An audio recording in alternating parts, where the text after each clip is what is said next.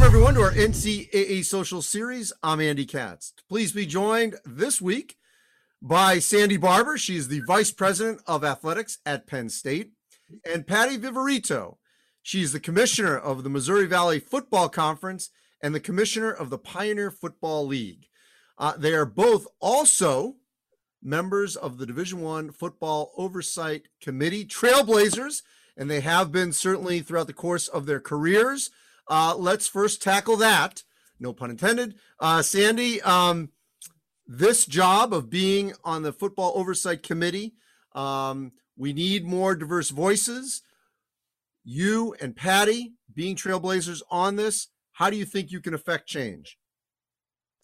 Well, I think they're the same voices that that Patty and I bring to to all of our various different roles, whether it be committee work or or uh, or our works in our our uh, conferences or here for me uh, on my campus at Penn State. It's uh, it's a matter of uh, years of experience, a variety of different experiences, and and for both of us, it's been both as uh, growing up um, and then in our professional lives football has been so central uh, to everything that that we've done and it's it's always been uh, just a just a great experience and and a central part of uh, of all of our roles. And so we we bring uh, all of that we bring ourselves and our own personalities uh, uh, to it every day.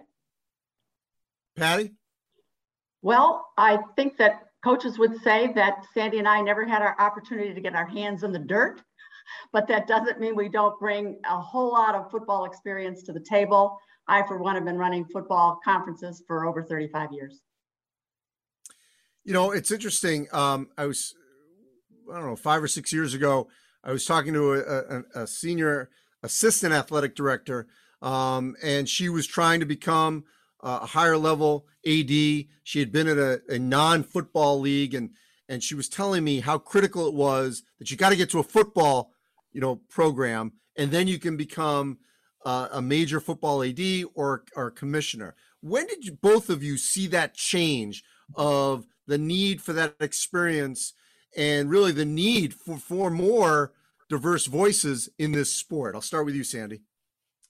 Well, I, I think first of all, you know, we all have to understand, and I think we do recognize the role that that football plays in uh, in in major college uh, uh, college athletics, and certainly at uh, at the Division One level, both FBS and FCS, it's uh, it, it's it's kind of uh, not only is the is it the financial driver, but it probably more importantly, it's the emotional driver uh, for so many of our, of our campuses. So I think that's always been experience with football has always been very important. Now, what has shifted is what you see today are a lot of women as deputies or senior associates who have kind of that uh, oversight of football or day-to-day sport administrator of football, which certainly was not available in, in, in my career. I never uh, I never technically oversaw football in any of my uh, stops before becoming an athletic director,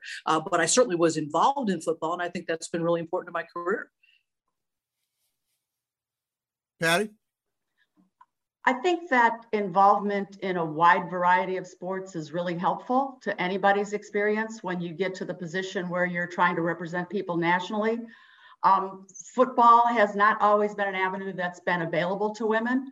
Um, I was fortunate that very early on, I was I was tapped um, to run a football league um, when I was commissioner of a women's sport league. And uh, the fear then was that football would be the tail that wagged the dog. And so it was my responsibility to make sure that I didn't lose sight of the other part of my job, which was uh, running a women's sports league at the same time while taking on you know, what was a, a real seriously new opportunity for a female commissioner at that point in time for the sport of football and um, appreciated the opportunity and glad that there are a lot more women in the room now because um, I think college sports is better off because of it.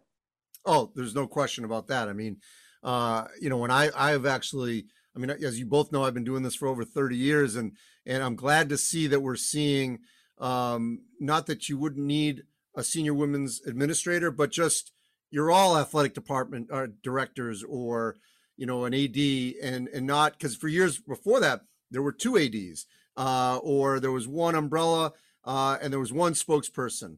Um, there needs to be more female voices in the college athletic space and we're seeing that more and more more athletic directors are being hired at all levels of division one two and three um, for the, for the advice of those that are coming up into the industry what would you say to young women who want to get into administration to achieve the higher level uh, within college athletics patty then sandy Sure. Um, the advice I give is the same, whether you're male or female, and it's grow where you're planted whatever the opportunities um, that present themselves, don't shy away from those opportunities.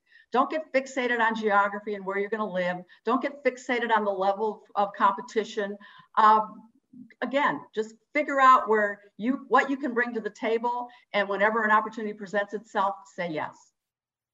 Yeah, and I'll pick up where Patty left off about, about those opportunities and and and and really playing to your strengths I think it's important that you figure out what you're good at uh, because trying to put a, a square peg in a, in a, round hole doesn't always uh, doesn't typically end up well. So what what are your strengths and where where would that play uh, in an athletic department? What are you passionate about? Uh, and and do do what you do well, and uh, and then you're going to have you're going to have other other opportunities. Um, but I think more than anything, be, be true to yourself. Don't try to be something that you're not, and, uh, and, and have some fun. So let's talk about the sport. Um, you know, last year obviously was an unprecedented year in all our lives, certainly in college athletics and and in football, where it was sort of split. Obviously, a number of schools tried to play in the fall and went through a lot of COVID interruptions, and then obviously there was a spring season for other institutions. Um, as we sit here uh, in September, mm-hmm. Patty, I'll start with you. What do you think are the most pressing issues in the sport? the most pressing issues in the sport are to try to get back to normal. Um, I, I, I guess I would start by looking back and saying that as a member of the Football Oversight Committee for the past three years, to devote the time and energy that we did to playing football this past year makes me awfully proud. And I'm especially proud of how we managed this respectfully, where each institution, each conference had to come to grips with what the right decisions were in their specific circumstances. And I think we did that, and I think we did that well. Um, a couple weeks ago, a couple months ago, I think we thought that we were going to be home free um, from COVID 19 and the pandemic, and we'd be back to normal. Turns out that's not quite the case. I don't think we can take our eye off the ball, and we need to be diligent about making sure that we do everything in our power to get everybody vaccinated and, and everybody stay healthy and to be able to play safely for yet another year.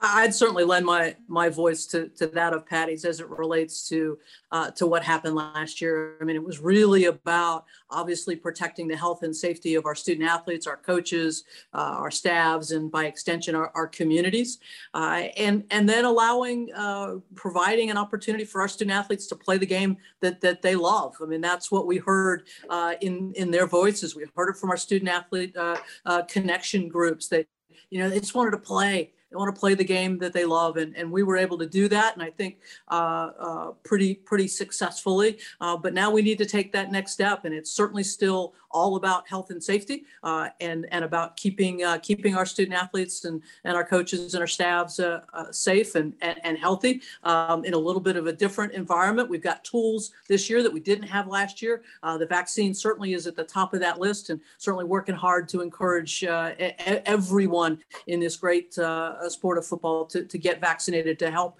uh, protect each other and, and help uh, protect the game. And, you know, once we move past that, I think we've got uh, uh a lot of student athlete experience type um, categories and, and issues to, to address uh, and then keep, keep doing what's right for the game and help it grow. So Patty, you've obviously doing this, you know, for three plus decades yourself. Um, you know, prior to COVID, a big issue obviously was concussion, uh, concussion protocols. Um, during your time of managing this sport, how far have you seen that issue evolve uh, to being much more on the forefront of health and safety and and becoming uh, you know a, an issue where we're you know not on the other side of it, but certainly much more cognizant of conditions of student athletes during a game, practice, and so on? I think there's been dramatic uh, change in the level of education, the level of knowledge that our coaches and our administrators bring to this issue. Um, I think we have the data now to support decisions that um, that we make uh, as an association to protect the health and safety of our student athletes when it comes to repetitive head head injuries.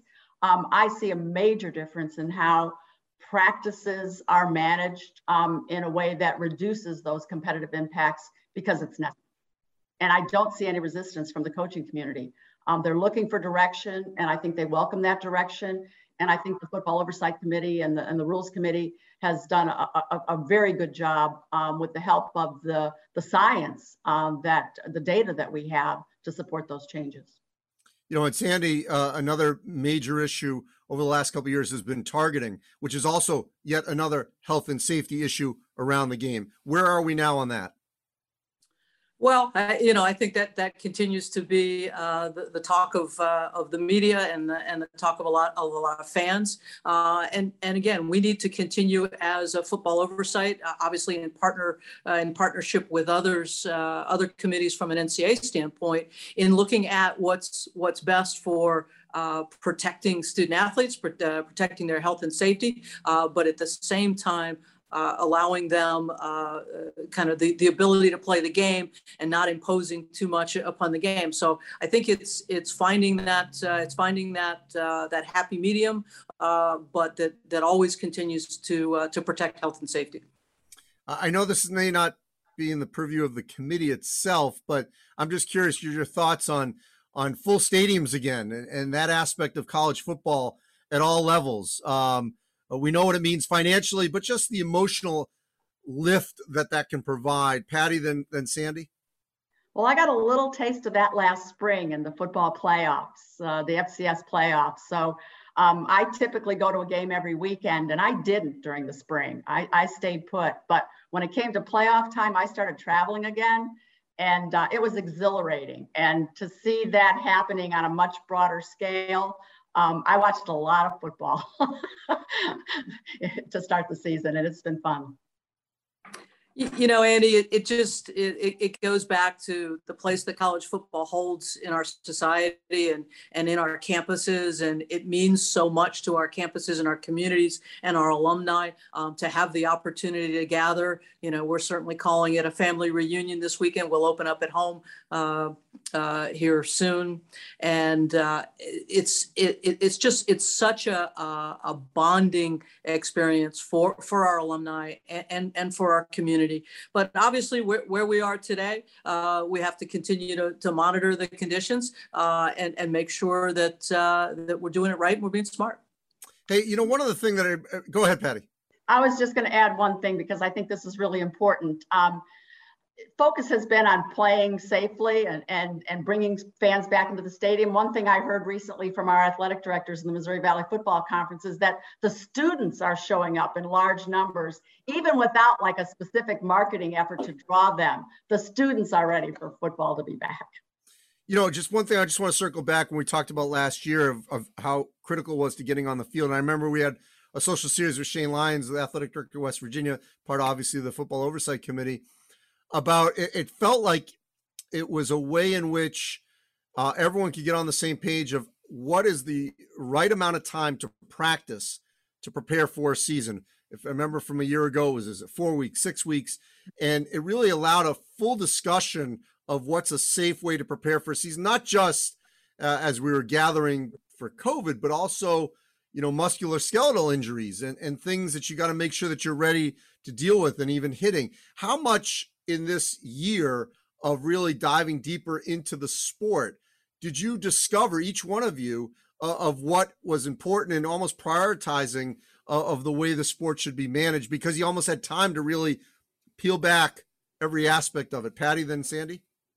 Well, our situation in FCS is a little bit different. So Sandy might answer this differently than I did, than I will. Um, uh, the big question for us in FCS is you play in the spring and you turn around and three months later you play in the fall. Is that too much football? Um, again, it's a long season, so I'm not ready to like climb out on this limb, but in the early going, um, our experience in the spring seems to helping the help the readiness of our teams in the fall. We had a lot of FCS, FBS upsets um, in, in the early going. And I think that's reflective of the preparedness um, that we had in playing in the spring. Uh, that said, it's an awfully long season, and I don't know how that's going to play out when we get to week eight, nine, 10. As an FOC, we're we're in the middle of some comprehensive work around playing and, and practice season, and there's no doubt uh, that that kind of the the, the testing, if you will, that we underwent last year with the uh, the start and stop and and, and restart uh, of the uh, of the contemplated season uh, from the from the summer into the fall last year. Uh, for those of us that that did play in in the fall, that helped us to to understand some of those some of those limitations where you know where that uh, how, much practice is required, both from from a, a, a skeletal standpoint uh, as well as as uh, as from a mental standpoint for uh, for our student athletes. So I think that will be uh, that will be helpful um, as we look at this uh, uh, extended comprehensive look at playing and practice season, and it, will be an important element. So, lastly, both of you obviously have day jobs, as I said at the beginning, and have chosen to be on this committee and other committees in the past. And for those that are watching that are climbing up maybe the food chain within the respective uh, administrations at their schools. Um, what's the benefit of being on a committee, a national committee uh, that can take up quite a bit of your time? Patty, then Sandy. Every single opportunity that I've had to um, be of service to the NCAA, regardless of the committee, has made me a better commissioner. Whether it's through the experience I get, or the people I meet, or just the better understanding of the issues more broadly than in your own backyard. Um, I, I strongly advise people to take the time, make the effort to get involved each and every opportunity that's presented. I think Andy, as you weigh that, uh, you know, because it can be seen as taking time away from your your commissioner or your your campus responsibilities. Um, but I think just what Patty uh, just mentioned, uh, it, it you bring so much back to your campus, whether it's information, whether it's experience, whether it's perspective, uh, and, and, I think you are you are better and and you bring more value uh, to to that day job uh, that you mentioned, uh, and then and then just individually, whether it be personally or, or professionally. Uh, my committee work at, at, the NCAA level over the course of uh, a number of years, more than Patty and I cared care to uh, to uh, to admit to uh, ha- has really given me a lot of joy in terms of the people that that I've met and uh, and the relationships that that have formed and some of them have uh, have have benefited me professionally um, but all of them have benefited me personally in, in, in, terms of the joy they've brought. Well, Patty and Sandy, uh, I appreciate both of your time here. I know you've got both of you have got quite busy falls, but that's good we're glad we're both busy, or all of us are busy uh, this fall uh, here in 2021 and going into 2022. Appreciate all of you, and as always, you can go to ncaa.org/slash social series where all our social series are archived. Thanks for watching.